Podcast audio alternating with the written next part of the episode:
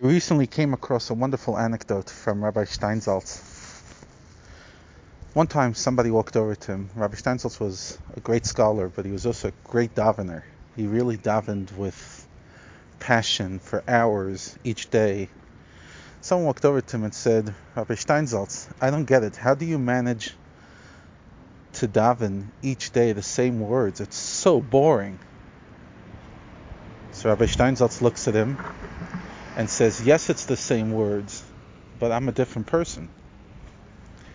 And if I'm a different person, if you're a different person, then the davening is different. And then he pauses for a moment and he turns to this fellow, Rabbi Steinsaltz turns to this fellow and says, And if you're the same person you were yesterday, it's not the davening that's boring, you're the one that's boring.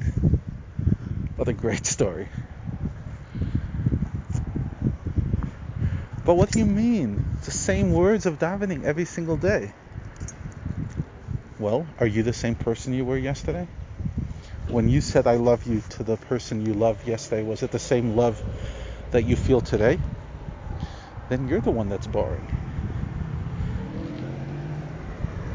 Each day is different. It's amazing how different a day could be. You go to sleep in one mood, you wake up in the other mood the millions of factors, even if your life is pretty static and doesn't have a lot of variance, which very few lives are like that, will still wake up each and every day very different than the previous day. And then during the day, various different moods, various different headspaces, various different events that come our way.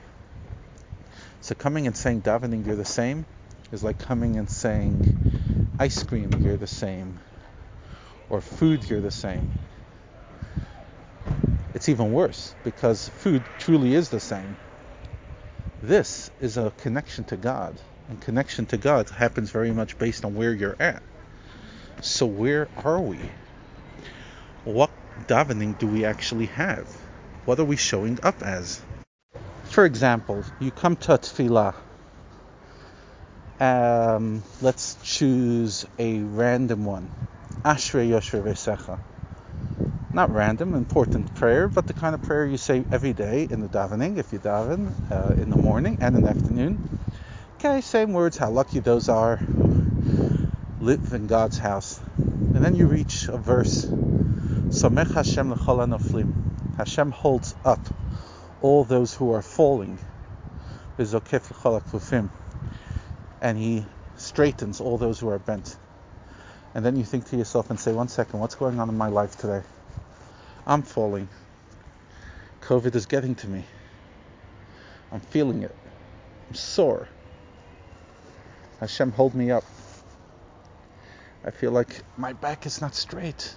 I feel like I'm being weighed under by the weight. The next day, COVID's not what's on your mind. What's on your mind is some family dynamic which is stressing you out. Hashem, Samech Hashem, Hashem. This is really messy business family dynamics. Please give me skills, give me patience, give me forgiveness, give me compassion to be able to deal with it. And then the next day, you have a tough boss.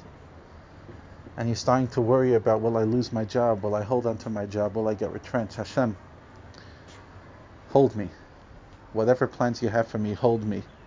And please make sure that I come out even stronger and healthier and better and more financially secure from this complex situation. Each day we show up to davening in our own scenario, in our own reality. And the words of Rabbi Steinsaltz really have to hit home. And I'll keep on repeating them to myself. If you're the same person you were yesterday, Levi, it's not the davening that's boring, it's you.